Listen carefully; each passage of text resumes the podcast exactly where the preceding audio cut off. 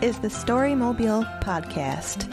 We are a solar powered moving art space that travels to events and through neighborhoods to collect your stories.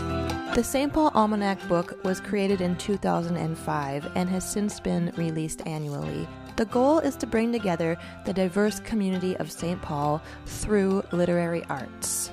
The Almanac is a meeting place for sharing stories and artwork of our community. This year, the St. Paul Almanac released their 11th volume, On a Collected Path.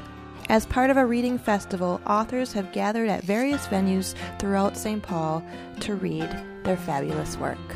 On Friday, April 14th, the shop Artista Bottega hosted these authors. And here they are, reading their amazing work and 43 years to heed the advice of her English teacher, proving it's never too late. Kudos to those special teachers in our lives. So, yes, say hello to Deb. Thank you, and thank you, Mrs. McClellan. I will find her and I will give her this book. My piece is on page 253. This is Betty my mother-in-law, she was a, we lost her last July at 99 and a half, two weeks after her 99 and a half birthday. And she loved the almanac and um, was an avid follower and came to readings. And as time went on, she, and she was a, reader, and she stopped reading.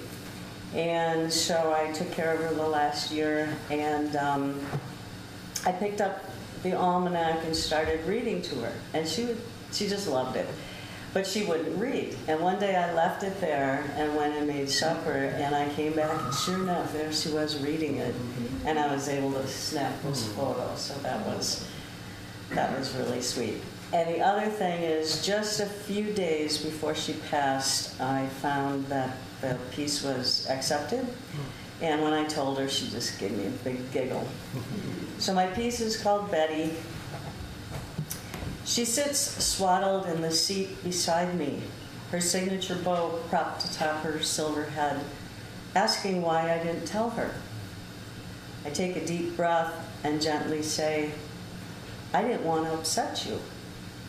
She pauses, looking at the world sauntering by as we drive down Snelling. Her Snelling.